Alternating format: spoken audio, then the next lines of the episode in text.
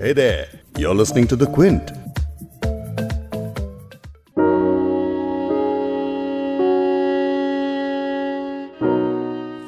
बड़े होके क्या बनना चाहते हो? डॉक्टर। ये है साहिल। और मैं पढ़ लिख के चाहे इंजीनियर बनूँगा चाहे आईपीएस। और ये है तबारक। और किसी भी बच्चे की तरह इन दोनों के भी ख्वाब हैं स्कूल जाने के। कुछ बनने के। लेकिन नहीं। इस लेकिन के बाद की जो बात है वो मैं नहीं कहूँगी। वो आप इन बच्चों के मजदूर माँ बाप से ही सुनिए। राशन का पूरा पैसे नहीं तो स्कूल का फ़ीस कहाँ से दिया जाएगा बच्चे का? अभी दो महीने का स्कूल का फ़ीस हो गया दो महीने ट्यूशन का फ़ीस हो गया उसको नहीं दिया गया इसलिए हम लोग अभी जाएँगे तो देखेंगे कोशिश करेंगे। और इसका नतीजा क्या है? ये बात आप उसी तबारक की बात से समझिए। अब हाथ भी देख सकते हैं, यहाँ फूका है, यहाँ फूका है, यहाँ फूका यहाँ है। पूरा हाथ मेरा गया हुआ है।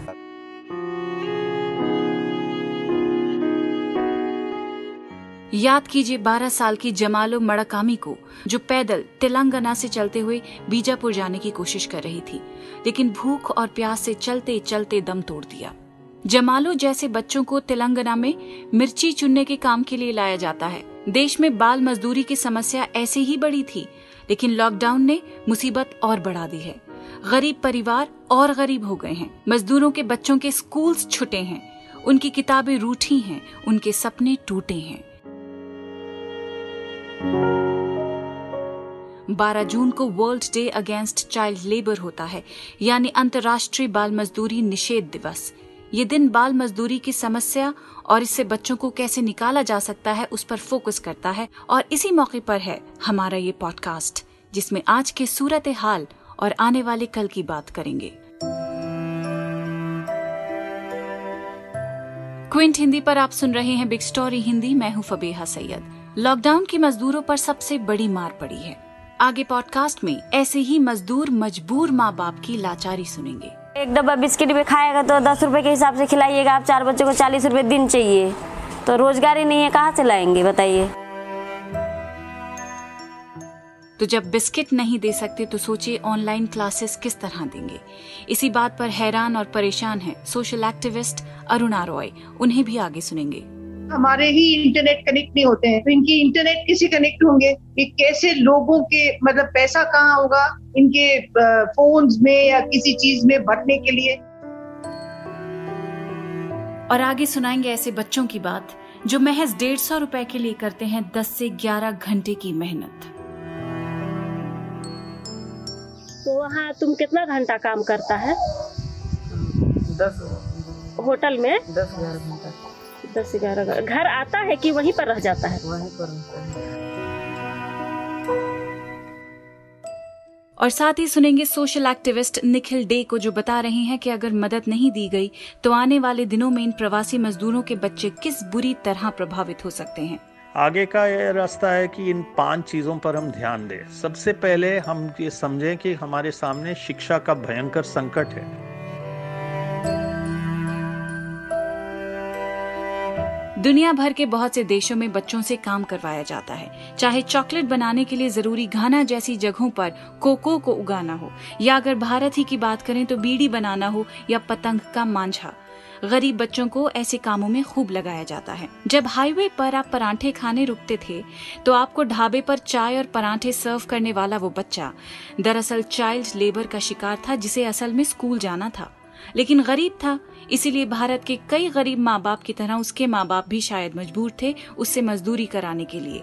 लातेहार झारखंड से ऐसे एक बाल मजदूर की माँ को सुनिए जो बता रही है कि लॉकडाउन की वजह से बच्चा काम नहीं कर रहा तो घर पे खाना भी नहीं है। अभी लॉकडाउन के समय आपके पास खाने के लिए है? घर में खाने पीने के लिए हो रहा है? कहाँ से होगा बे काम का? काम करते थे तो ला रहे थे। भारत में 14 साल से कम उम्र के बच्चों से काम कराना जुर्म है। लेकिन सच्चाई ये है कि 2011 की जनगणना के अनुसार हमारे देश में एक करोड़ से ज़्यादा बाल मजदूर हैं। लेकिन कुछ एनजीओ तो ये संख्या 6 करोड़ तक बताते हैं। छोटू प्रसाद जैसे बच्चे 10 से 11 घंटे काम करते हैं तब कहीं जाके इन्हें डेढ़ सौ रूपए मिलते हैं। तू होटल में क्या काम करता था? गिलास प्लेट धो और कुछ? चाय सब बना रहे चाय बनाता था। तो वो कितना पैसा मिलता था तुमको एक दिन का? दो सौ। तो वो पैसा को क्या करता था? उसी जगह से रहते थे। उसी जगह जमा कर रहा था। तो वहाँ तुम कितना घंटा काम करता है? होटल में? दस ग्यारह घंटा। दस ग्यारह घंटा। घर आता है कि वहीं पर रह जाता है? वहीं पर रहता हैं। कानून इस बात की इजाज़त देता है कि स्कूल खत्म होने के बाद ये बच्चे माता पिता के काम में मदद कर सकते हैं। इस बहाने भी बच्चों का शोषण होता है। लेकिन जमीनी हकीकत के बारे में बात करने के लिए मुझे अब पॉडकास्ट में ज्वाइन कर रहे हैं सोशल एक्टिविस्ट निखिल डे। 12 जून पूरी दुनिया में बाल मजदूरी के खिलाफ विश्व दिवस के रूप में मनाया जाता है, माना जाता है। इस साल भारत सहित पूरी दुनिया में हमने बाल मजदूरों के हालत देखा है। भारत में तो सड़कों पर ऐसे श्रमिक परिवार उतरे जहाँ उनके साथ बच्चे चल रहे थे। स्पष्ट दिख रहा था कि ऐसे परिवारों की स्थिति बहुत नाजुक है। कानून के दायरे से बाहर हैं। मीलों तक वो खुद चल रहे थे, बच्चे गोद में चल रहे थे, बच्चे पैदल चल रहे थे, बच्चों के साथ भूखमरी हुई, बच्चों के साथ जातियाँ हुई और बच्चे रास्ते में मरे भी हैं। ये सारी मार्मिक स्थितियाँ देखते हुए हमें समझ में आता है कि भारत में आंकड़ों के अनुसार 2011 में लगभग एक करोड़ बाल मजदूर थे और लगभग पाँच करोड़ बच्चे स्कूल में नहीं जा रहे हैं। तो वो बाल मजदूरी के शिकार बन सकते हैं किसी भी समय। बाल मजदूरी इसलिए भी बड़ी समस्या होती है क्योंकि जहाँ आपकी शिक्षा व्यवस्था ठीक से नहीं चल रही है तो वहाँ वो सारे बच्चे बाल मजदूरी की तरफ़ जा सकते हैं। जहाँ गरीबी है, उन परिवारों के बच्चे बाल मजदूरी के शिकार हो सकते हैं, ट्रैफिकिंग के शिकार हो सकते हैं। उनके साथ कई सारी जातियाँ हो सकती है। स्कूल में हैं तो सुरक्षित रहेंगे, स्कूल के बाहर हैं तो हमेशा सुरक्षा है। और यदि उनके माँ बाप को ढंग की मजदूरी नहीं मिले तो भी एक बहुत बड़ा खतरा है कि ये बाल मजदूरी बढ़ सकती है।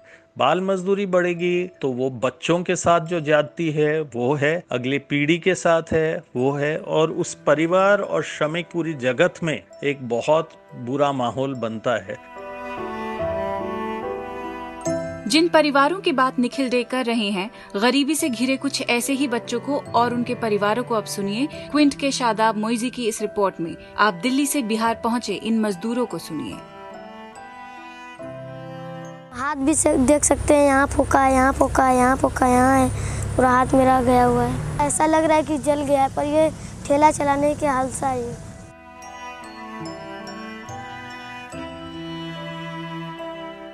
A B C D E F G H I J L M N P L M N P Q R S T H I J L M नहीं आता है वो एक डब्बा बिस्किट भी खाएगा तो दस रुपए के हिसाब से खिलाइएगा। आप चार बच्चों को चालीस रुपए दिन चाहिए। तो रोजगारी नहीं है, कहाँ से लाएँगे, बताइए?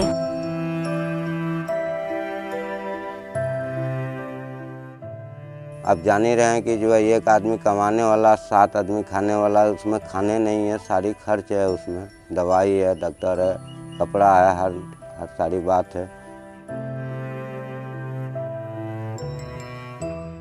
चार बच्चे हम लोग के परिवार में नहीं खर्चा बनता था। दस, बारह हज़ार में तनख्वाह मिलता था, उसमें से क्या करे बताइए? किराया रूम किराए स्कूल का फ़ीस देना, ट्यूशन का फ़ीस देना के कुछ भी नहीं बचा था। राशन का पूरा पैसे नहीं तो स्कूल का फ़ीस कहाँ से दिया जाएगा बच्चे का?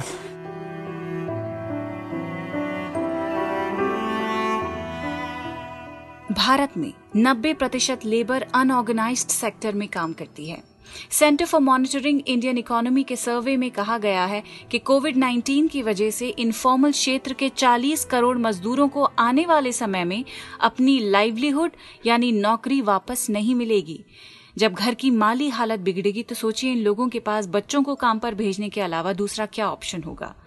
इन मजदूरों के लिए, इनके बच्चों के लिए हालात कैसे बद से बदतर होंगे, ये भी सुनिए निखिल डे से।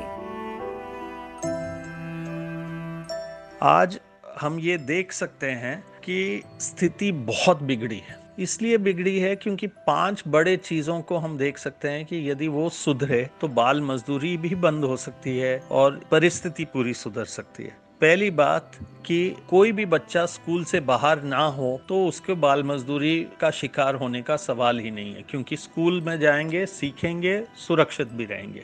आज की तारीख में सारे स्कूलें ही बंद है। तो जो बच्चे लगभग पाँच करोड़ माने जाते हैं स्कूल से बाहर हैं, उनकी बात छोड़ो, आज सारे बच्चे, जो गरीब लोगों के बच्चे हैं, उनको स्कूल जाने का मौका नहीं है, वो ऑनलाइन शिक्षा नहीं प्राप्त कर सकते हैं और वो इस समय बाल मजदूरी के शिकार बन सकते हैं। तो बहुत बड़ा खतरा है हम सब लोगों के सामने। हमने देखा है कि वो जो एक करोड़ बच्चे, श्रमिक भी हैं उनको कोई पढ़ना लिखना आता नहीं है। लगभग 40 से 50 प्रतिशत ये अनपढ़ रह जाते हैं तो इस देश की भी स्थिति उससे बहुत गंभीर रूप से प्रभावित होती है। दूसरा कारण गरीबी है। जहाँ गरीबी है, वहाँ उस परिवार के सामने एक बहुत बड़ा संकट आएगा और कहीं ना कहीं परिवार शिकार हो सकता है कि उनके बच्चे भी जाके काम करें, माँ बाप की करें, बच्चे भी करें और कई जगह बच्चे और माँ बाप एक दूसरे के कंपटीशन में लग जाते हैं क्योंकि बच्चों को बहुत कम मजदूरी देके जो रोज़गार करवाते हैं, ठेकेदार हो या दूसरे लोग हो, वो उनको ले जा सकते हैं। तीसरा है कि यदि माँ बाप को रोज़गार नहीं तो बच्चों को बाल मजदूरी की शिकार बनने की पूरी संभावना है। ये आज की तारीख में हमें साफ़ दिख रहा है, भयंकर बेरोजगारी है, लोग, प्रवासी लोग अपने अपने रोज़गार छोड़ के आ गए हैं, अपने परिवार और बच्चों को साथ में लाए हैं। गाँव में भी कोई रोज़गार के मौके नहीं है और अवसर नहीं है। माँ बाप भी रोज़गार ढूंढेंगे और कोई आएगा बच्चों को रोज़गार ढूँढने के लिए तो भूख तो ऐसी चीज़ है जो किसी को भी कहीं भी ले जा सकेगा, किसी भी किस्म की गुलामी में ले जा सकेगा और बाल मजदूरी एक प्रकार की गुलामी ही है जिसके तरफ़ धकेला जा सकता है। चौथी बात है, सरकारी कानूनी व्यवस्था। सरकार ने 1986 में बाल मजदूरी का पूरा समापन का कानून प्रोहिबिशन एंड प्रिवेंशन का कानून पास किया। उसको 2016 में अमेंडमेंट लाए। लेकिन आज भी हम देखते हैं कि इतने सारे बाल मजदूर उस कानून के बावजूद, उस कानून के दायरे के बाहर हैं और वो बाल मजदूरी चलते जा रहा है। इस समय सरकारी कानून की धज्जियाँ उड़ी है, श्रमिकों के कानून की धज्जियाँ उड़ी है। कुछ सरकारें तो श्रमिक कानून को ही खत्म कर रहे हैं। तो यदि माँ बाप को सुरक्षा नहीं मिलेगा तो बच्चों को भी सुरक्षा नहीं मिलेगा। माँ बाप श्रमिक के रूप में सुरक्षित नहीं रहेंगे तो बच्चे भी नहीं रहेंगे। और पांचवा एक कारण है कि हमारा समाज ही कुछ लोगों को छोड़ के, कुछ अपवाद को छोड़ के, हमारा समाज ही एक बहुत बुरा चेहरा दिखाया अपना। हम जगह जगह देखते रहे कि इतने बच्चे, इतनी पीड़ित हैं। आज तक हमारे एक करोड़ बार मजदूर हैं क्योंकि हमने उनके तरफ़ ध्यान ठीक से नहीं दिया कि हर बच्चे को स्कूल में होना चाहिए तो इसका रास्ता निकल सकता है। स्कूल बंद हुए तो ऑनलाइन पढ़ाई की बात हो रही है। लेकिन जिन घरों में खाने की किल्लत है, वो कहाँ से लाएँगे इंटरनेट और कहाँ से लाएँगे इंटरनेट इस्तेमाल करने के लिए लैपटॉप? 2017 से 2018 के एनएसएसओ डेटा के मुताबिक केवल 10.7 प्रतिशत भारतीयों के पास ही लैपटॉप और कंप्यूटर है। केवल 23.4 प्रतिशत के पास इंटरनेट है। और ग्रामीण क्षेत्रों में सिर्फ़ चार प्रतिशत लोगों ही के पास लैपटॉप, कंप्यूटर और इंटरनेट है। इस पर सुनिए एक्टिविस्ट अरुणा रॉय को, जो बता रही हैं कि ऑनलाइन क्लासेस तो दूर, ये मजदूर वापस उन्हीं हालात में चले गए हैं जिनसे भागकर शहर आए थे। हमारे ही इंटरनेट कनेक्ट नहीं होते हैं तो इनकी इंटरनेट किसी कनेक्ट होंगे? कि कैसे लोगों के मतलब पैसा कहाँ होगा? इनके फ़ोन में या किसी चीज़ में भरने के लिए कुछ नहीं है ना उनके पास? हम क्या इस कल्पना में हम कह रहे हैं, जिस घर में झोपड़ी है या पक्का मकान भी हो, कच्चा मकान बराबर है जिसमें चूल्हे में रोटी नहीं पकती है, वहाँ कौन सा जना जाके फ़ोन पे पैसे भरने वाला है ताकि आप इंटरनेट में बच्ची सीख जाए? जो माइग्रेंट है, वो रूरल पुअर ही है ना। रूरल पुअर है, इसीलिए तो वो माइग्रेंट बना। तो वो वापस उसने उसी औकात पे आ रहा है जिसको छोड़ के उसने अपने परिस्थिति को बदलने के लिए गया। जो बाकी सारे गरीब लोगों के लिए जो गाँव में परिस्थिति है, वही माइग्रेंट का होगा। और उनके घर में भी कमाने खाने की, जैसे बाकी गरीब हैं गाँव में, सब बच्चों को स्कूल से हटाएँगे, लड़कियों को सबसे पहले हटाएँगे, लड़कियों को घर बिठाएँगे और फीमेल लिटरेसी के ऊपर सबसे ज़्यादा असर होगा। यूनिसेफ कहता है कि बाल मजदूरी को रोकने के लिए सोशल सिक्योरिटी बहुत ज़रूरी है। बाल मजदूरी अकेले कोई एक समस्या नहीं है। परिवार में गरीबी बढ़ती है तो सभी प्रभावित होते हैं। बच्चे भी उसी परिवार का हिस्सा होते हैं। वर्ल्ड बैंक की 2014 की cash transfer and child labour report कहती है कि गरीब परिवारों को नकद मिलने से बच्चों पर दबाव कम होता है। यानी परिवार की गरीबी मिटेगी तो बच्चों का फ्यूचर सिक्योर होगा। इस पर और बता रहे हैं सोशल एक्टिविस्ट निखिल डे के आगे क्या किया जा सकता है? आगे का क्या रास्ता है? आगे का यह रास्ता है कि इन पाँच चीज़ों पर हम ध्यान दें। सबसे पहले हम ये समझें कि हमारे सामने शिक्षा का भयंकर संकट है।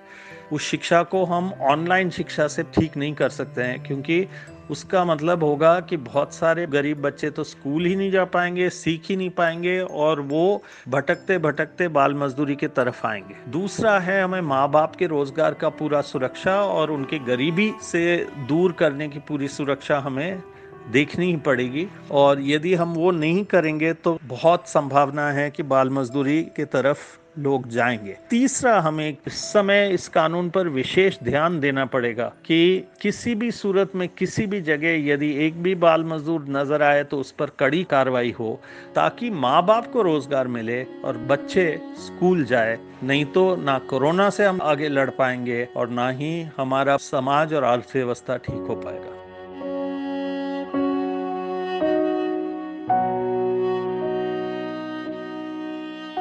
ये सड़कों पे नंगे पैर निकले बच्चे, जिन्हें भारत ने अपने शहरों से निकाल दिया है। क्या वो बड़े होने पर ये सब भूल पाएँगे? क्या भारत की गोद में ये बच्चे एक डिग्निफाइड ज़िंदगी जी पाएँगे? ये सवाल 12 जून को world against child labour day पर ही नहीं, बल्कि अब से हर दिन हर दिन हमें खुद से पूछना चाहिए। मछली मछली जल की रानी है। जीवन उसका पानी है। पानी में